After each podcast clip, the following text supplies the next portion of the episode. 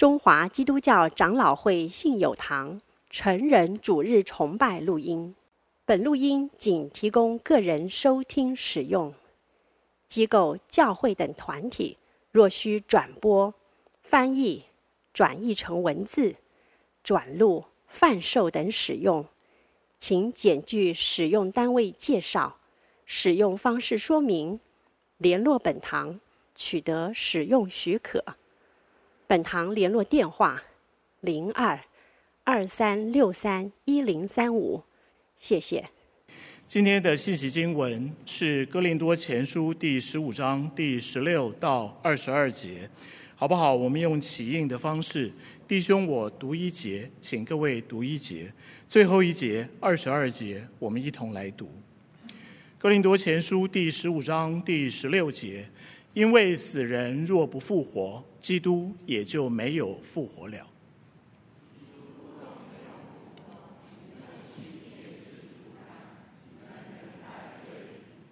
就是在基督里睡了的人也灭亡了。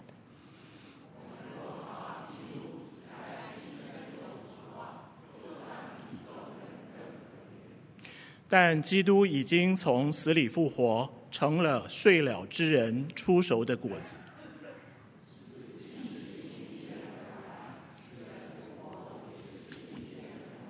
二十二节一起，在亚当里众人都死了，照样在基督里众人也都要复活。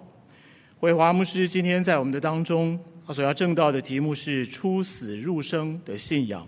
这样一下时间交给牧师。各位弟兄姐妹平安。我们今天要看的经文在《哥林多前书》第十五章。其实我们应该要从十二节开始，一直读到三十四节。当然，因为时间的缘故，所以我只有选读了其中的一段。十二节到三十四节呢，其实保罗是在回应哥林多的信徒，他们碰到一些信仰上面的挑战和质疑。对这些信徒来说，他们周围的亲朋好友。看见他们信了耶稣，这些人呢，就来问这些信徒说：“哇，你们真是了不起！你们竟然会相信人死了还会复活？怎么会有人相信这种东西呢？你们为什么会相信？能不能举个例子，找个已经死掉然后复活的人来看看？”弟兄姐妹，我相信在两千年后的今天。说不定我们当中很多的人，在不同的场合，我们仍然碰到很类似的问题。怎么会在这个时候还有人相信死人会复活呢？当然，说不定更惨的是，这样说的人常常会要求我们举个例子来看看。在现代社会、现代情境里头，要回答类似的问题。我自己的读书研究发现，有一位神学家，他的著作对我们来说蛮有帮助的。我是最早注意到这位神学家，其实是我们的何玉峰长老，呃，他的介绍。这位神学家，他的名字叫做 Leslie Newbegin，他是一位英国人，他在印度宣教了二十年。退休之后回到英国，一方面写书，一方面在教会服侍，跟周围的人传福音。然后他很痛苦的发现，在这一个工业革命发生的地方，世界文明的摇篮，一个非常受基督教文明影响的社会里头，他发现英国社会呢，对于基督教不但陌生，甚至于可以说怀有很深的敌意。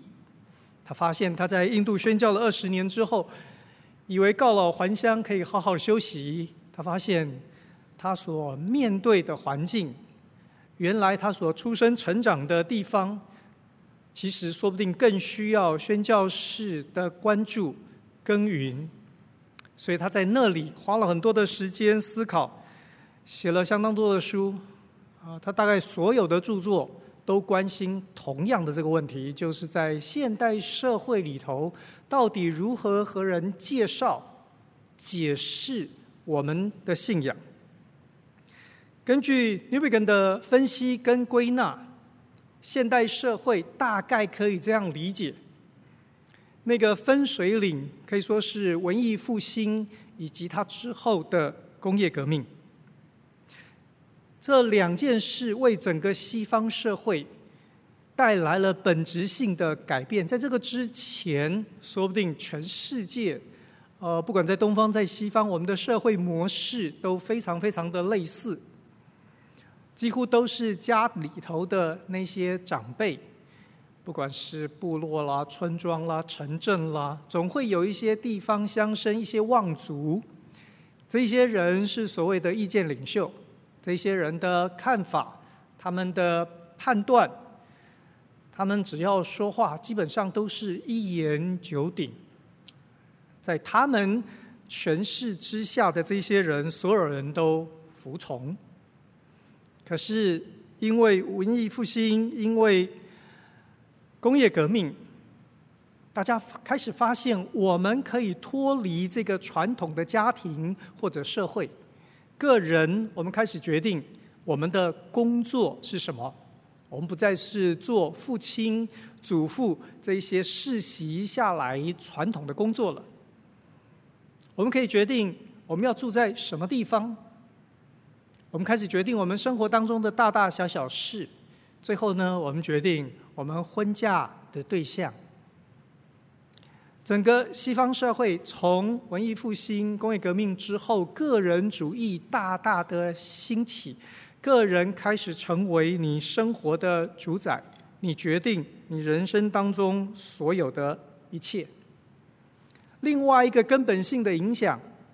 是文艺复兴的实证精神，所有事情都必须要实际的观察验证，让事实来说话。各位可以发现，这个实证精神带来了工业革命以及之后，在科学、在技术各方面长足的进步。这很可能是我们身为现代人，我们跟古代的人生活上面最大的差别。因为科学，因为技术，所以我们今天可以在二十四小时之内去到全世界任何一个地方。医药的进步，消费电子，让我们随时好像跟世界接轨。所以，实证精神或科学的原则，在西方社会里头变成是一个非常非常重要的支柱。因着。个人主义以及科学的精神这两大栋梁撑起了整个现代社会的样貌。在这个当中，很自然的，我们开始区分这是个人的领域，那是公共的范畴。如果是落在个人的领域，那是你的自由，你可以根据你的喜好，根据你的风格。根据对你来说有价值的事，你可以自由的决定。你身边任何的人，包括亲人在内，几乎都很难有权利和资格来说些什么。有有一些时候，我们会忍不住发表我们的意见。我们大家都知道，在这个现代社会的运作当中，当你发言，干涉到别人所谓他个人领域的事，弟兄姐妹，你知道，我们对这样子的人，我们都觉得非常的白目，或者呢，更严重一点，我们觉得这样子的人呢，非常不尊重人，甚至于有歧视的问题。说不定在我们的环境当中，大家印象最深刻的会是个人或者是群体，包括教会在内。被称所谓“恐同”这样子的一个发展。至于在公共的范畴呢，一切当然就是讲究科学、讲究数据，因为那是许许多多的人利益的所在，有很多的冲突，有很多的妥协。到底要听谁的呢？最后就是让事实说话，让科学的数据。来支持某一个立场，在个人的领域里头，你可以讲究价值，当然价值也会因人而异。可是，在公共领域里头呢，弟兄姐妹，连价值都得要量化，不能够量化的价值，在今天的公共社会当中几乎没有说服力可言。前一段时间，美国最高法院有一个判决，就是美国各大学的入学，原来有一个平等主义，就是为了要兼顾各个不同族群都在美国的高等呃学府里头有代表性。这个措施呢，现在被美国高等法院认，美国最高法院认为是违宪的。为什么？因为平等的成果没有办法量化。当你没有办法量化的时候，你没有办法说服人，你真正达到平等，所以它就违宪了。你可以发现，在我们的生活里头，这一些 Newbegin 的所做的整理，确实有相当的说服力。或者我用一些我碰到的情况来帮助大家理解，到底 Newbegin 所说的对我们来说是不是真正非常切身？过去这几个月我在欧洲各地跑来跑去，因为刚刚到那个地方，所以很多事情都非常新鲜。我在那里观察到的华人教会、华人的家庭有很明显这样子的现象。各位听听看，在你的周围里头是不是也有类似的回响？欧洲的华人家庭，孩子一旦长大，开始念书，进到学校之后，就会跟父母亲产生很大的疏离。为什么呢？也许这孩子他到学校之后，他开始发现，哎，原来社会赋予他相当大的自由，他应该要拥有很大独立的空间。至少他所有的同学都是这样。我们晓得，我们华人父母通常对于子女的要求比较多。我们是这个虎爸虎妈最好的出产地。华人的父母呢，通常也比较呃啰嗦，所以呢，这些都被孩子们解释为对他个人空间的一种介入、一种干涉，而且是不太受欢迎的那一种。假设这个孩子从小在教会当长大，当他开始发现他的他的同学，呃，他的朋友很少去教会，你会发现他也不太想去，父母亲就会觉得很紧张，因为，呃，这好像是灵性堕落的开始。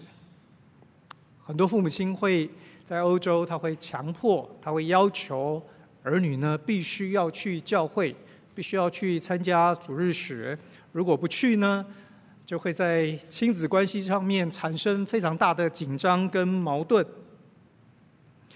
要么上下两代就是吵架，要么呢你就是永远都有一个臭脸呢得面对。对孩子们来说，他心里头想的是，信仰不是个人的自由吗？那落在价值的范围里头，价值是个人的。如果他是个人的自由，他父母亲的要求对他来说就是某一种程度的宗教迫害。他在心里头嘀咕说：“你们都说要给我最好的，那为什么我不能够去看看其他的宗教呢？我在没有比过、比试的情况之下，我怎么知道基督教是对的？你们都说基督教是真理，但是你们捍卫基督教的方法，让人觉得它比较像是迷信。”如果孩子们对于父母亲的见证有意见，比如说觉得父母亲脾气很不好，奉献也不一定特别的诚实，各位你可以想象，在他的心里头那个冲击有多大？归根结底，它其实是两种不同的世界观。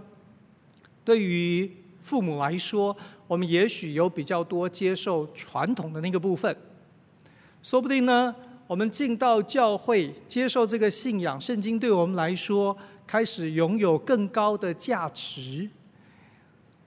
可是我们忘记了，对于孩子们来说，这一些是需要过程的摸索、试验、亲身体会。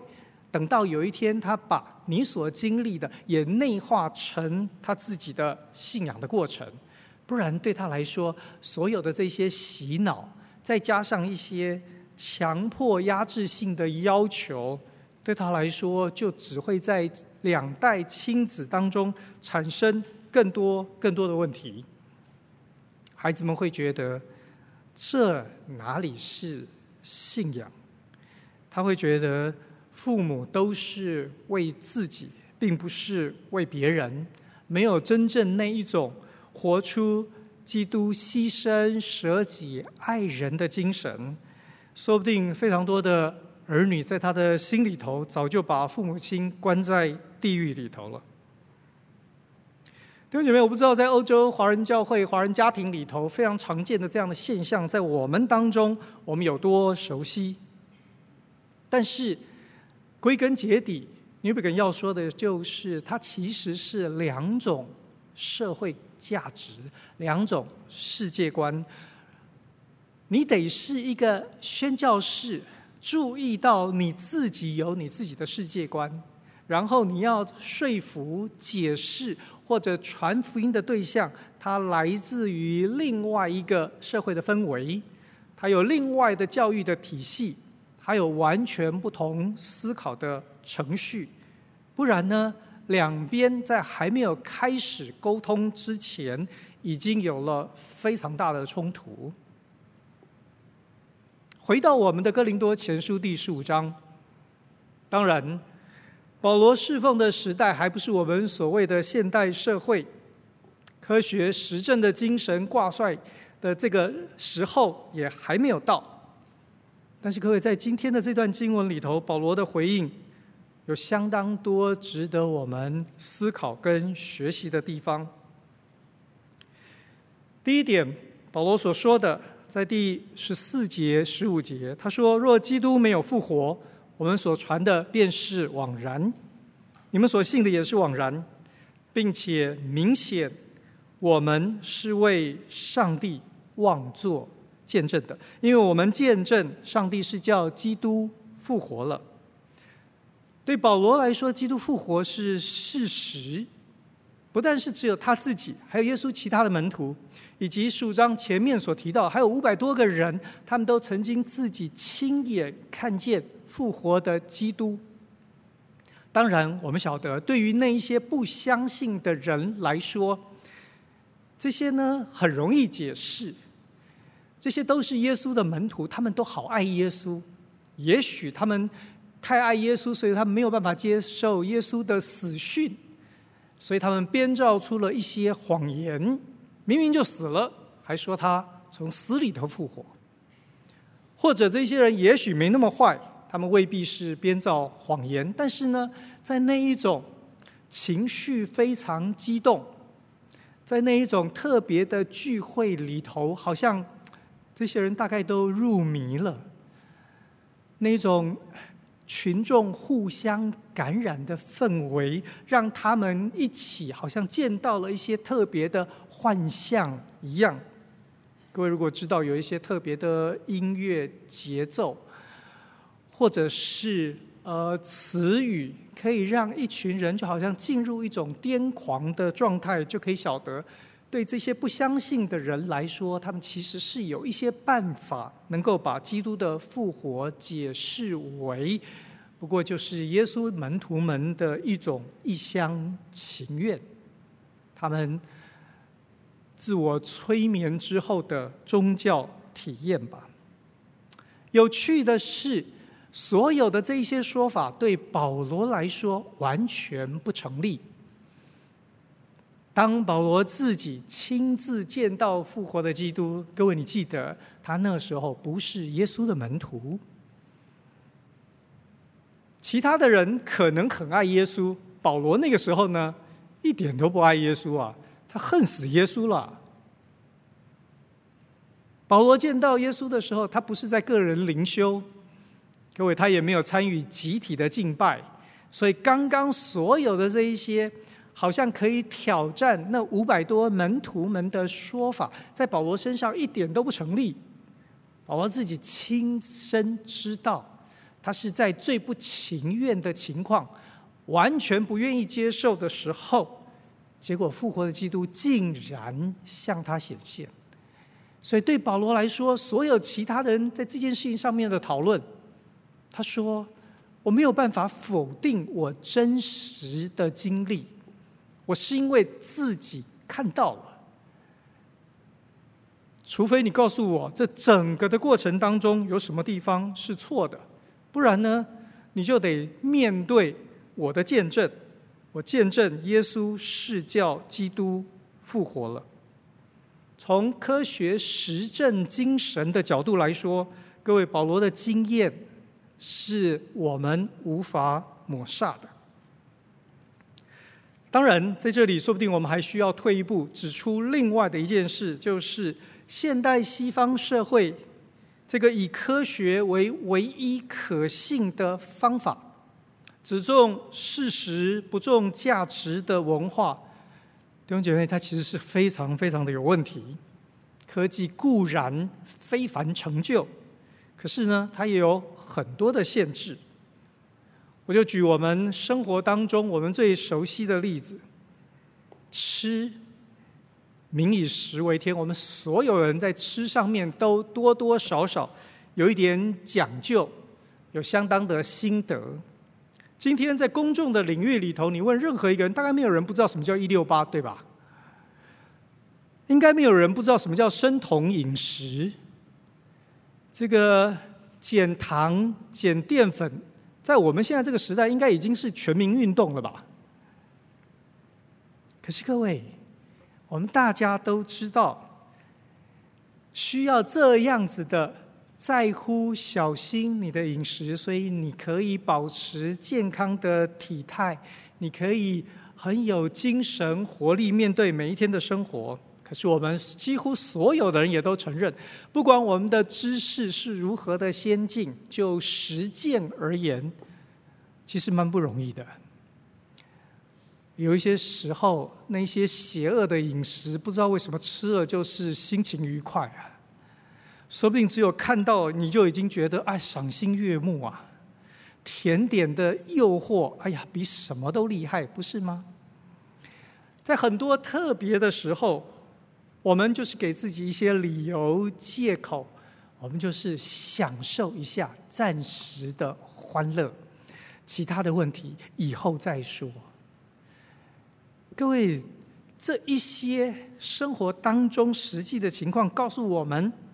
人不是只有数字，只有科学。人有欲望，人有社交的需要，人有那一种，我们喜欢享受欢乐，我们喜欢生活当中不是这么的单调贫乏，我们希望它有变化。我们不是机器人。在一个不是机器人的社会当中，科学当然重要，但是科学永远不是唯一的。它是一个重要参考，但它不是一切。它呢，也绝对不是至高。反过来说，我也要提醒弟兄姐妹，很多时候我们在信仰里头的经历，特别是我们个人祷告蒙应允，我们有一个非常非常迫切。非常重大的需要，我们束手无策。在那样情况之下，我们祷告祈求，然后神很奇妙的为我们解决了那个问题。我们的感恩，我们的感动，从心里头很自然的发动。我们到处去告诉我们的弟兄姐妹、我们的朋友，我们希望他们因为这些见证的缘故，他们可以信主。弟兄姐妹，你做的很好。你说的是事实，但是它不是科学。它是事实，但它不是科学。它为什么不是科学呢？因为它无法验证，因为它无法重复。你下一次再碰到同样困难，神会一样的应允你的祈求吗？刚刚你来的时候，你要找一个停车位，你祷告神给了你一个停车位。各位，上个礼拜也是这样吗？下个礼拜呢？它是一个没有办法重复的，它也没办法验证的。虽然对你来说它是事实，但是对别人来说它不是科学。所以我们可以谈论事实，我们可以谈论事实对我们的意义。我们可以谈论这件事因此对我们产生的影响，这些都可以。你只要不要把它变成硬凹成放诸四海皆准，人人皆可得。如果是那样，那就是科学了。当我们懂得在见证、在讨论信仰的事上，像是一个宣教士一样，可以体会听的人他所成长的背景、他的思维的模式、他的习惯。各位，说不定你不会很快的把人就带到神的面前，但是我给你保证，你至少不会把人推得更远。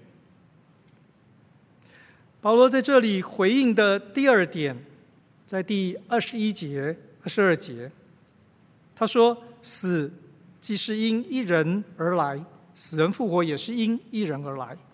在亚当里众人都死了，照样在基督里众人也都要复活。”保罗回应的第二点是什么呢？简单的说，就是基督的复活改变了保罗整个人的思想。这是一个在犹太教里头接受希伯来传统最好教育的拉比。旧约圣经，神在旧约时代以色列所成就的事情，各位他再熟悉不过了。可是基督的复活对他来说产生了一个革命性的改变，让他今天有一个新的眼光、新的角度，回头去看之前他所有得到的知识。亚当。在创世纪里头出现，对旧约时期的以色列人来说，那就是那就是人类的一个祖先。他因为不顺服、不听命，他因为吃了神所说不可以吃的那个果子，结果呢，把我们所有这些人都害惨了。亚当虽然是人类历史当中的第一人，很有趣的是，你在旧约圣经里头，你很少很少看见他再出现，为什么？遗臭万年。可是各位，保罗在这里因着基督复活的这件事情，他现在回头看亚当，他说：“那个人不但是人类的祖先，他更是人类的代表。他是我们所有的人在罪恶、在挫折、在失望、在疾病、在痛苦里头，他是我们的缩影。”然后今天呢，神在耶稣基督身上所成就的事情，要使我们这些像亚当的人，可以从此像基督。弟兄姐妹，你有没有发现这里发生了什么事？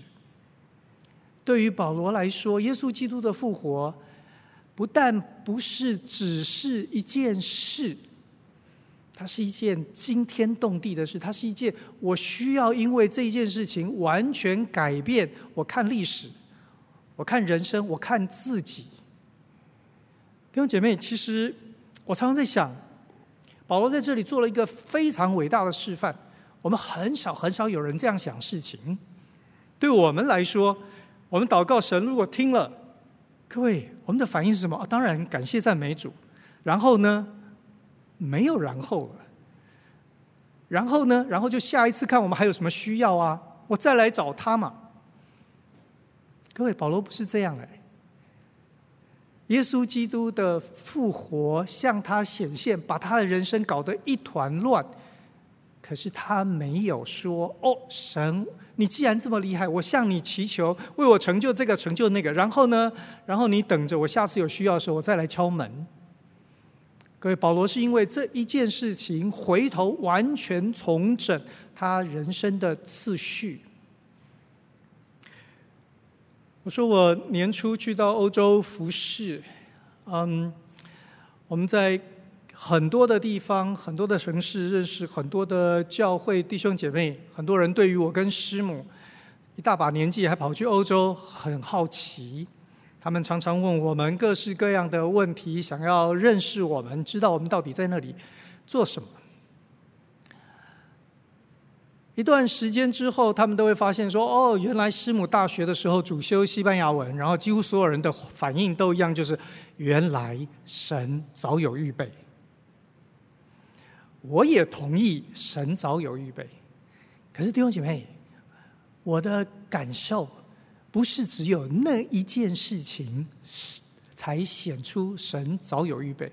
你问我，我在那个地方去到各个教会，去到不同的城市、不同的国家，看见神在那里所做的事情，我常常在想，这跟我之前的哪一件、呃，哪一个想法、哪一个经历，呃，有相当程度的关联。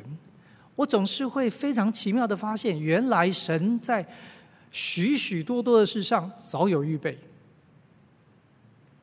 可我也相信，今天我在欧洲所做的事情，跟我将来神要我做的事情非常相关。神早有预备。我很愿意告诉大家说，我觉得保罗在这里所做的这件事情，也许我们不是每一个人都像他这么厉害，可以做一个伟大的神学家，可以因着基督复活这件事情，我们就把我们所知道整个旧约圣经的诠释。那个系统，那个呃神学的概念，可以完全焕然一新。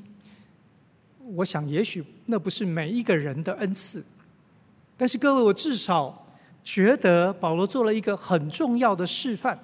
那个示范是，既然神介入你的人生，各位，他就应该在你的人生里头向前向后开展，产生长远的影响。这个是我们很少有人去想的。我们站在恩典接受的这一方，我们就是哈利路亚赞美主。然后呢，然后等下一次，等下一次我们再享有恩典的时候，太可惜了，也太浪费了。那个恩典其实原来可以产生更深远的影响。盼望我们把每一次你体会神在你的生命当中，你看见他的作为，你发现他他的恩手引领，弟兄姐妹，多花一点时间，花点力气，绞尽脑汁，找到前因后果，找到神的旨意。保罗的第三个回应，在第三十节开始。他说：“我们又因何时刻冒险呢？弟兄们，我在我主基督耶稣里，指着你们所夸口的，极力的说，我是天天冒死，或者可以翻译成我是天天死了。我若当日像寻常人在以弗所同野兽战斗，那与我有什么益处呢？若死人不复活，我们就吃吃喝喝吧。”因为明天要死了，你们不要自欺，滥交是败坏善行。你们要醒悟为善，不要犯罪，因为有人不认识上帝。我说这话是要叫你们羞愧。各位，保罗回应的第三点，他在说什么呢？他在说，因为基督复活，我们必须要改变我们面对每一天的态度。他说：“我们如果真的明白神所做的事，我们的生活的步调、方向，说不定都会有很大的不同。神不是叫耶稣长生不老，圣经告诉我们，死亡是人最大的敌人。各位，如果只是要战胜死亡，我相信长生不老。”让耶稣就永活在世，不管时间如何向前推进，他永远就是那么的年轻英俊、青春永驻、活力无限。所有人都会知道，衰老、死亡在这个人身上做不了主。各位，难道不行吗？我想，说不定可以哦。可是神也不是叫耶稣带着天使天军来打败罗马。耀武扬威之后，扬长而去。神是让耶稣来到世界，死在十字架上，然后三天之后从死里复活。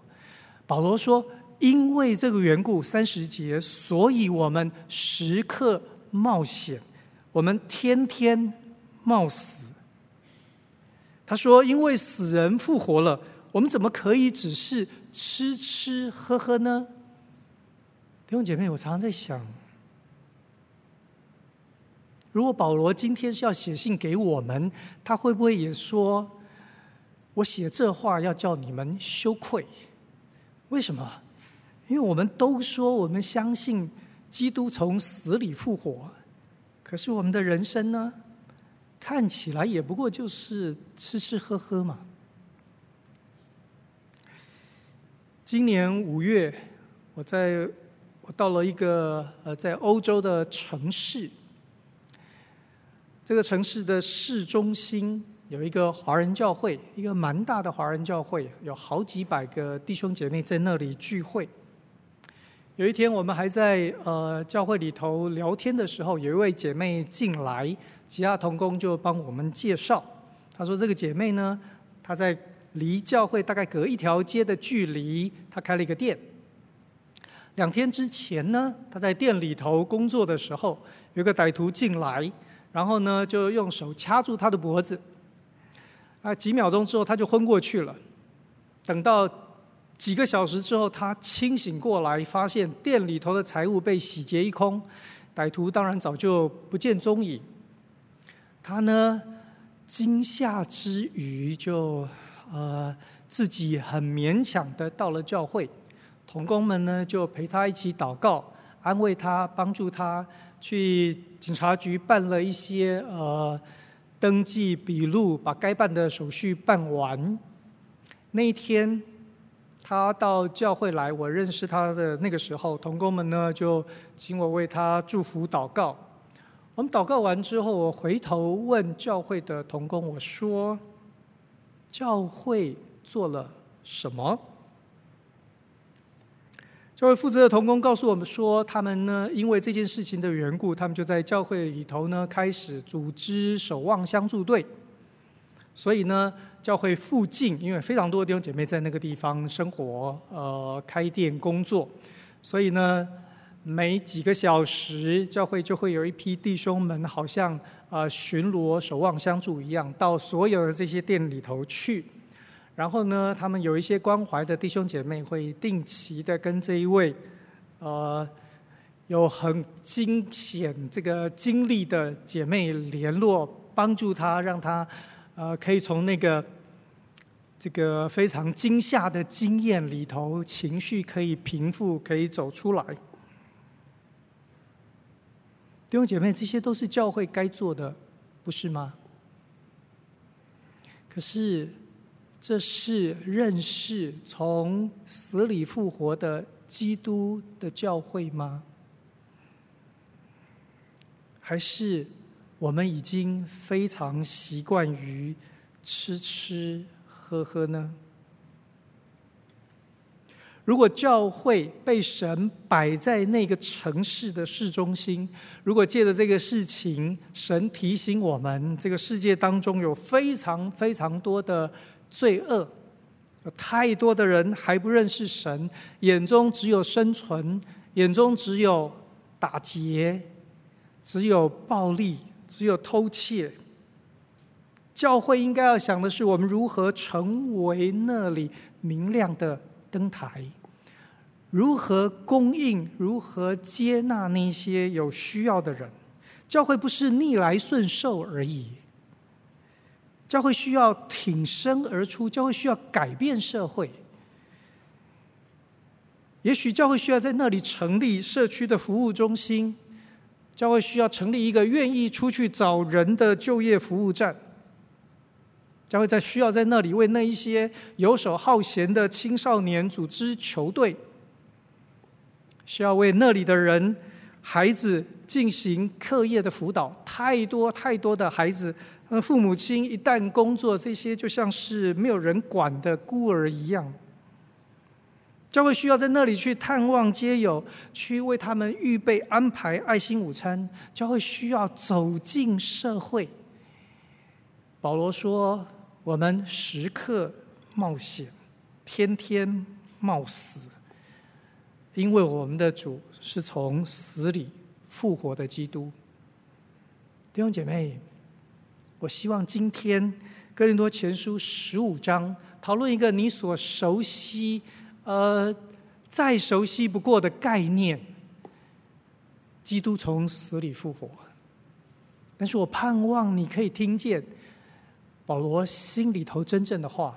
就如果你真的相信，你的生活的态度应该要改变，不要再只是吃吃喝喝，免得我们见主的时候，主叫我们羞愧。我们一起祷告。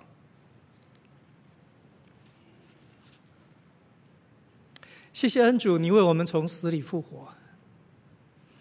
谢谢恩主，你从死里复活。虽然我们不容易向这一个现代的社会来解释、来说明，但是我们感谢你，你给我们能力，让我们可以见证，让我们可以用一个不同的生命、不同的态度来面对今天的这个环境，一个在罪恶当中无法自拔的社会。求主，你复活的力量在我们每一个人身上大大的发动。求你得着我们每一个，让我们可以在世界的角落常常遇见复活的基督。祷告靠耶稣的名，阿门。